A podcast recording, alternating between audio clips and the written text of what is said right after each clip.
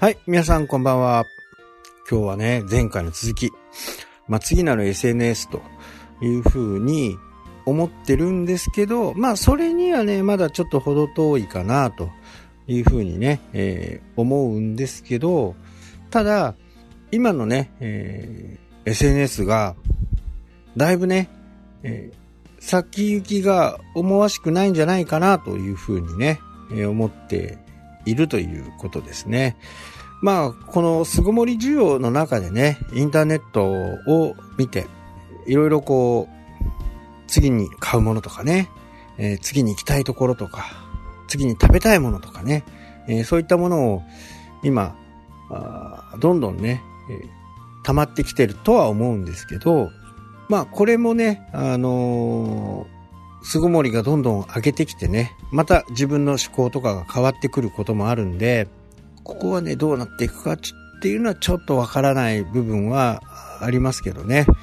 えー、インターネット、この巣ごもりの中でインターネットの滞在時間、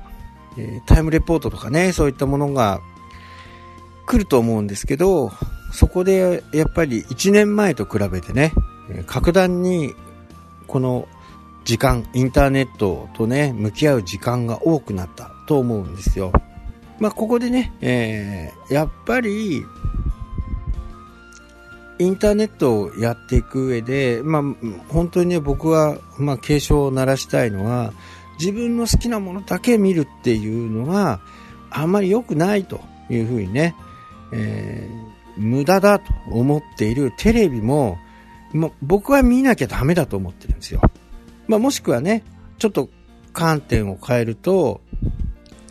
まあ、ラジオとか、そういったもの、ね、あの、車に乗りながら聞くようなラジオとかね、まあ、テレビもそうですけど、こう、パーソナリティが決めるような、まあ、番組が決める音楽っていうのは、今まで自分が好みじゃなかったら、全く出会わな出会わないだろう音楽を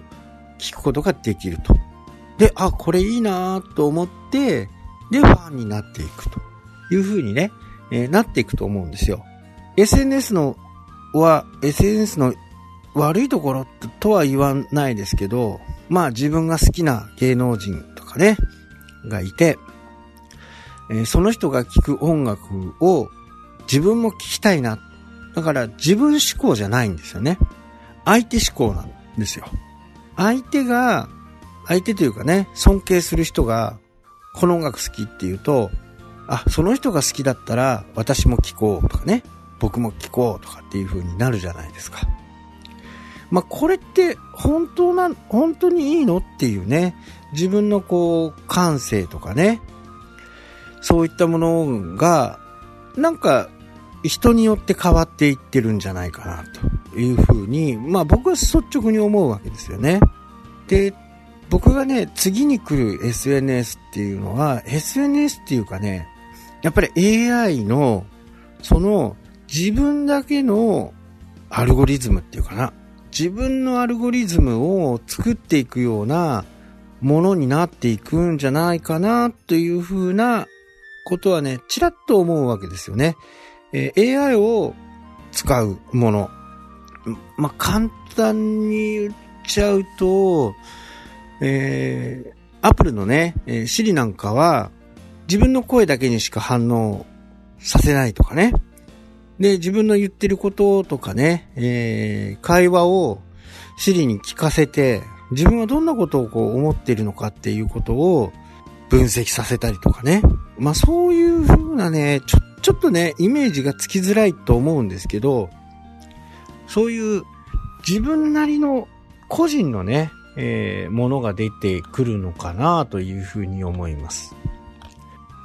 で、これはね、Facebook とか Twitter とか Google はやらないです。なぜなら、彼らはプラットフォームを見てもらって、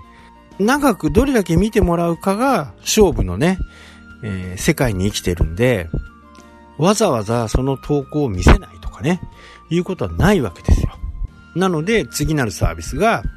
出てくるのかな、というふうに思うんですよね。まあ本当にね、広告サービスなんでね、滞在時間を伸ばして広告をいっぱい見てもらうというふうに、思うはずなんですね。だから、あの、この人好きだろうけど、このやつは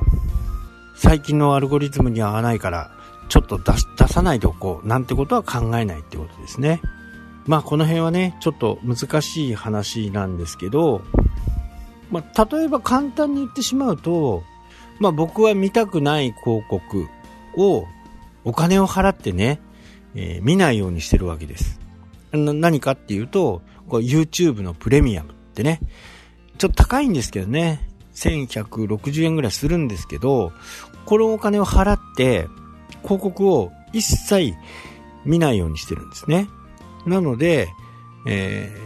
ー、まあ、簡単に言ってしまうと Facebook とか Twitter とかね、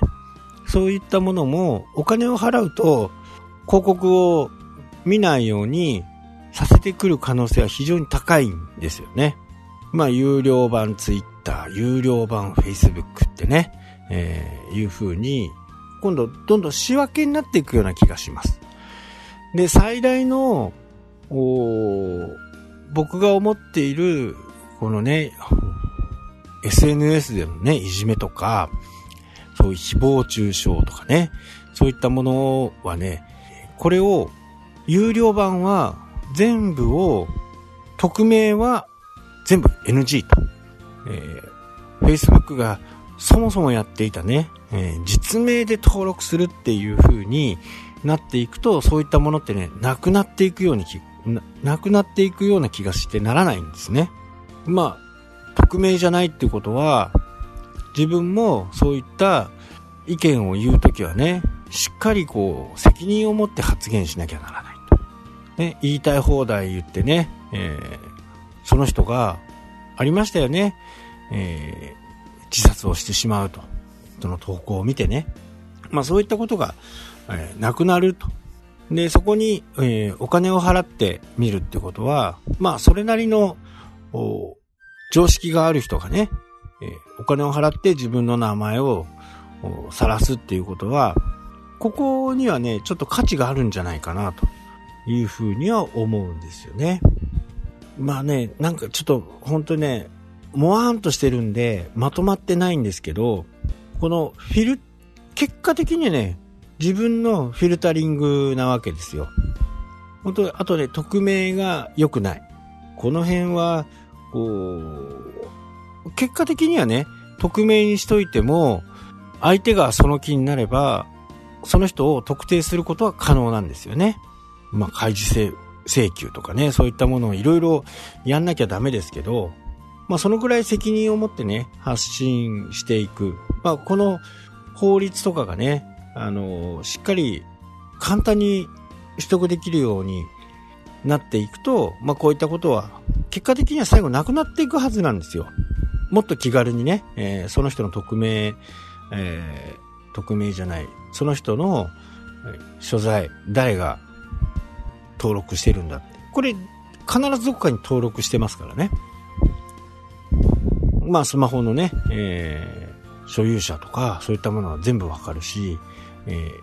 ー、インターネットのね、プロバイダーをやった時にはね、お金を払ってるわけですから、全部これ、あの、実名でやってるわけです。